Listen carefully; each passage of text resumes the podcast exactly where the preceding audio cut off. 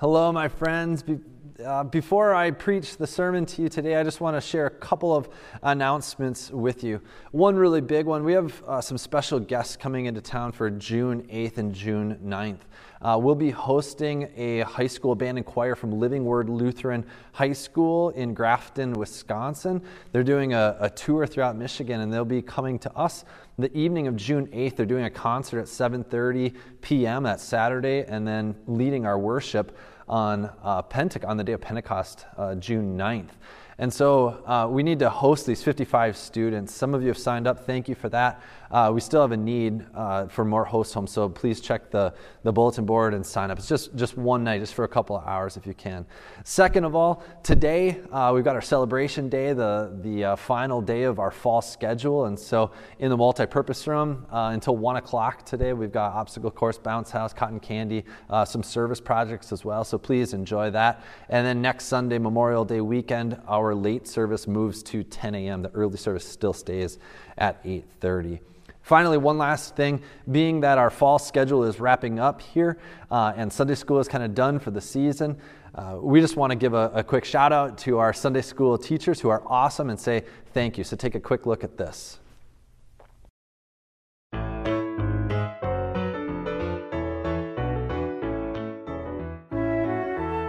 Thank you, teachers. Thank you. Thank you. Thank you. Thank you. Thank you. Hey! Thank you. Thank you. Thank you. Thank you. Thank you. Thank you. Thank you.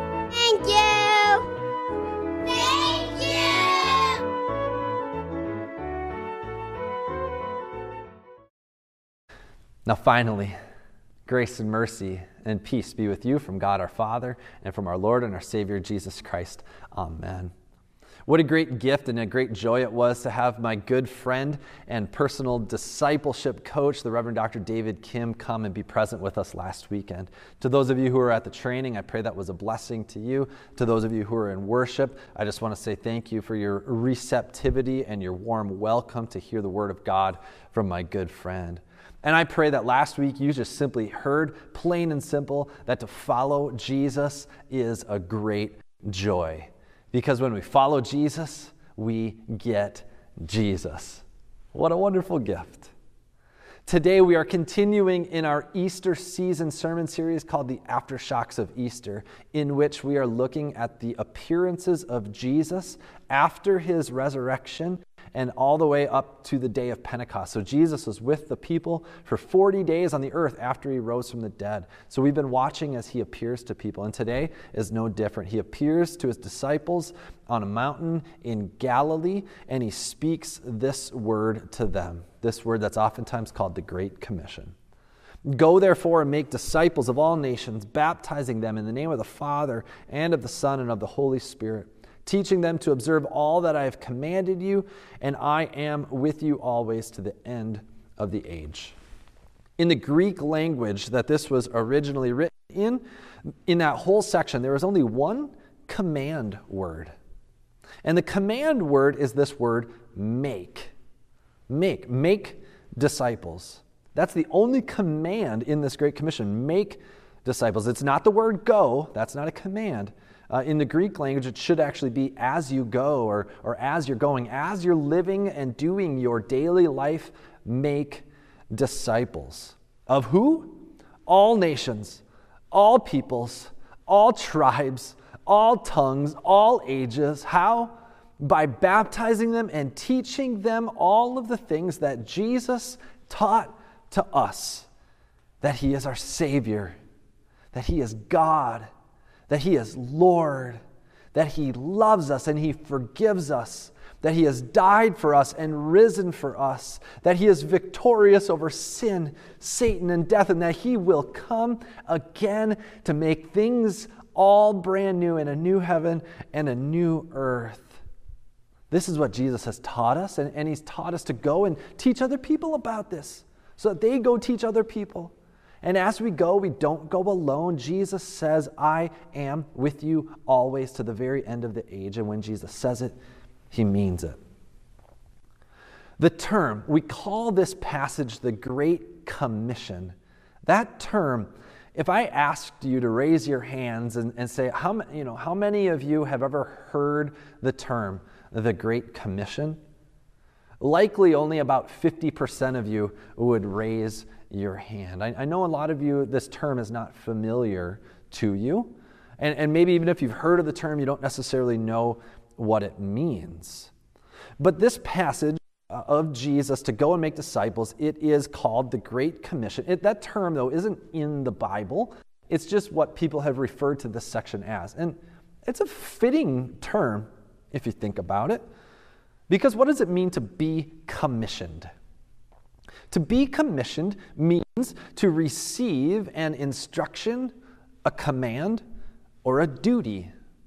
Someone with uh, greater authority commissions you to do something, and therefore you do it. Just think about it in terms of the military. When military officers are commissioned, um, they don't create the mission for themselves. It's not theirs to, to create, but when an officer in the military is commissioned, somebody has the mission and gives it to them to accomplish. And frankly, if an, if an officer uh, in, in the military of the United States is commissioned, really the mission belongs to the nation, right? And then it's commissioned to people to carry out. And when they are told to go and do, they go and do. Actually, the reason that I'm not even with you today uh, is that yesterday I was uh, in Frankenmuth, Michigan, doing a wedding for two former Michigan Tech students uh, who have graduated, and um, one of them is now in the Air Force. They were completing some um, advanced degrees as well before their wedding, uh, but now they've just completed those degrees. They got married yesterday, and tomorrow, on Monday, uh, they are driving across the country to live now at an Air Force base in California. They are told to go, and they go. It's part of the deal. As Christian people, the mission that we have been tasked with, the Great Commission, is to make disciples of all nations. And, and, and we do it as we go and as we live. Now, just like in the military, this mission does not originate with us. We did not create our Great Commission. It's not created by us, it's given to us by God. It's God's mission and He has commissioned us to carry it out. It's that simple. Here's the cool thing about our God our God is a missionary God. And from the very beginning of the scriptures, God is on mission. The mission of God, if you read, if you read the Bible, the mission of God is uh, one of the central themes that propels the narrative of the scriptures. We even read one of these central Old Testament passages as our Old Testament lesson today. In Genesis chapter 12, when God called Abram, he told Abram, Pick up and go and move. I've got a plan for you. Abram picked up and moved. And God said to him, Abram, I will bless you so that you will be a blessing. And in you, all the families of the earth will be blessed. All throughout the Old Testament, this central theme of God being on mission and commissioning his people to carry out his mission is central, even in the Old Testament, as we watch God raise up key figures to accomplish his redemptive work. Now, the most definitive event in all of God's missional activity is when God Himself takes on flesh and comes into the uh, flesh of humanity in the person and work of Jesus the Christ. We call it the incarnation. That means God incarnate, in flesh. God comes into the flesh to take on the sin of all humanity. And in doing so, Jesus is constantly pointing to the reign of God and demonstrating to all people and to all creation that God is on mission to seek and to save those who are lost. Jesus' death and resurrection forgives people of all of their sins. And when Jesus ascends into heaven and sends his Holy Spirit into the lives of his people, he empowers Jesus' followers to live life as missional participants in God's great mission. This is why the church came into being in the very beginning. The church on earth exists not as a place for people to just come and feel good about themselves I'm sorry to tell you, the church is not here just to provide a nice, safe, cozy, comfortable place for Christian people to gather and hang out together. The church exists as a mission outpost in the world, like an Air Force base, or better yet, even like an aircraft carrier. Have any of you ever been on an aircraft carrier before? I have not personally. Uh, I don't even know if I've seen one in person, uh, but, but, but I know that they are massive, huge. They're, they're floating cities. I think I heard that about 5,000 people or so fit on an aircraft carrier. That's like almost the whole population of Houghton. Imagine that on, on one ship. It is massive. But what is the point of an aircraft carrier? It moves. It's on a, on, on a mission, right? It's been commissioned to go, right? It's mobile and, it, and it's supposed to go and it sends out planes on a mission. Now, not everybody on that aircraft carrier is called to be a fighter pilot that goes. Some have to stay behind. Actually, a lot of people stay behind to cook the food, to clean, to manage things. And so, if we think about life in the church like being an aircraft carrier, not every single one of us are called or tasked with going into remote places, but every single one of us, no matter whether we stay behind or whether we go, every one of us do have the great commission to make disciples where we are. And what does it mean to make disciples? Making disciples does not mean making converts. When Jesus says make a disciple, he doesn't, he doesn't mean take somebody from unbelief and get them to belief. To make a disciple can even mean take somebody who's a Christian already and work with them, invest in them, teach them to the point that they are mature enough in the faith that they can do the same thing for somebody else. So, a great definition of a disciple you're never really a true disciple of Jesus until you are discipling somebody else. That's what it means to be a disciple, is to disciple somebody else. So I just ask you, friends, church, will we be a great commission church or a great omission church? Do you know what I mean when I say that term omission? What does it mean to omit something? Most of us think about the things that we commit the things that we do wrong. But there are also sins of omission. That is, when we don't do things that we are supposed to do. Those of you who are parents, isn't it just as frustrating to you when you ask your kids to do something and they don't do it? Just as, as frustrating it is when they do something outright that they're not supposed to do? Right? Isn't it frustrating to you as parent when you ask your children to clean their room and they don't do it? Those are sins of omission. When you think about your own sinful life, how often do you think about your sins of omission? I mean, what's the greatest sin of omission in the church or in our Christian lives? I would say the greatest sin of omission in the Christian church and in our Christian lives is in varying degrees the omission of the Great Commission. It's when we do not make disciples of all nations. It's when we just are content and comfortable and cozy as Christians. We're more often as a church like an aircraft carrier anchored in the middle of the ocean, not flying any jets, just enjoying the view, enjoying each other, and that's it. Now, if the Great Commission is to make disciples, what are you doing on a daily basis? to accomplish that mission. Do you know the term getting paid on commission? Right? Then that's, that's where you only get paid if you do the job. Like if you're a salesperson, you only get paid if you sell something. If we were to apply that to the Great Commission, if you were to apply that to the Great Commission, if, if you only got paid based on how many disciples you were making, would you be rich or would you be broke? Sad to say, many of us would be broke. And that's, the, that's a big uh, part of the reason that of the 7.7 billion people on this earth, only a third of them know Christ. Now, what would be a, a if you think about it in practical terms, what would be the best way to reach the rest of the 5 billion people on this world for Christ? Do you know, practically speaking?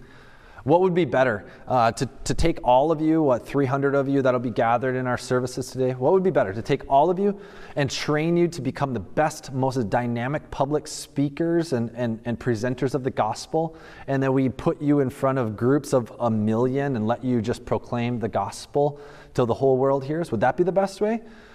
Or would it actually be more effective if every single one of you just met regularly with one other Christian person and, and taught them about Christ to such a point that they become mature Christians and, and can either uh, disciple another Christian person or actually evangelize somebody who doesn't know Christ and bring them to the place of full maturity in Christ so that they reproduce?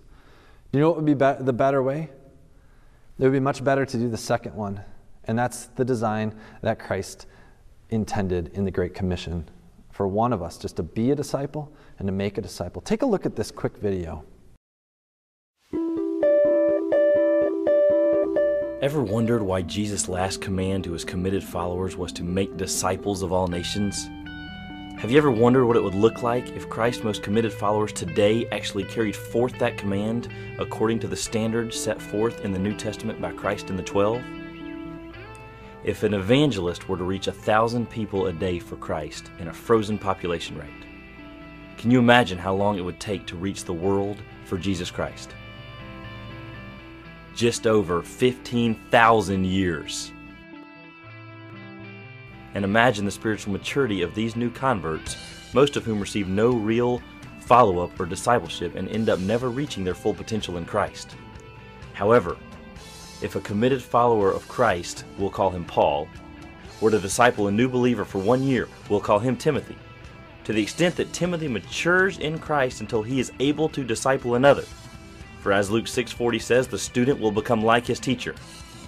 So then, in year 2, Timothy has become a discipler himself and takes on his first student, while Paul takes on another student. By the third year, our Paul is discipling his third student, while our Timothy is discipling his second student, and our newest student is now able to make disciples as well. If the cycle is not broken, a spiritual downline is created which multiplies to the ends of the earth. Even at an accurate and growing population rate, do you know how long it would take in such a scenario to reach the entire world for Jesus Christ? Just under 37 years. And now imagine the spiritual maturity of these believers, all of whom have been equipped to both be and to make disciples of Jesus Christ. This is why Christ's last command to his followers is not to make converts, but to make disciples of all nations.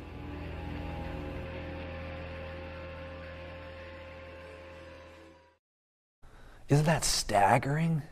Isn't that staggering? Just be a disciple and make a disciple.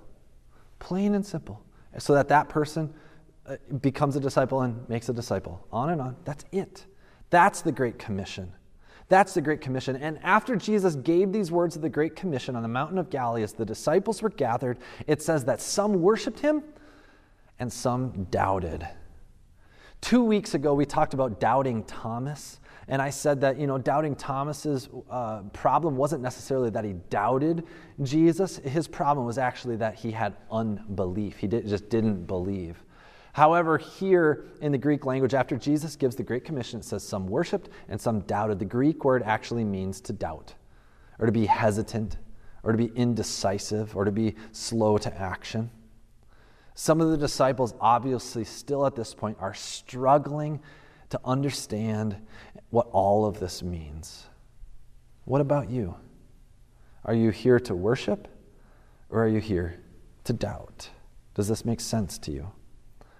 And if you're here to worship Jesus, are you here to worship him because you hope that he will give you something in return? Or are you here to worship Jesus because you know and believe that Jesus is all that you need? Do you hope that here, if you believe in Jesus and follow after him, that he will make you rich? Or do you believe and worship Jesus because in him you are rich? My friends, Jesus loves you. Jesus forgives you. Jesus died for you. Jesus rose for you. Jesus will come back for you. And He did it all for you. I pray that His grace is sufficient for you. And I pray that you know that in Him you have everything that you need. And He gives you all of this free of charge as a gift to you, whether or not you accomplish the Great Commission. Listen to me carefully. Your salvation, God's love for you, is not dependent on your accomplishment of the Great Commission. I just want you to know what a joy it is, and what a gift it is, and what fulfillment and what purpose you will gain when you realize that you are an active participant, chosen by God, commissioned by Him to be on His missionary team to be commissioned to go and make disciples of all nations. All nations. What a gift it is to receive this commission from Jesus Christ. And we don't go alone, Jesus goes with us. And so as you go, today I just want to remind you to go and be. Go and be. Go and be a disciple and go and make disciples. What a joy it is. In Jesus' name, amen.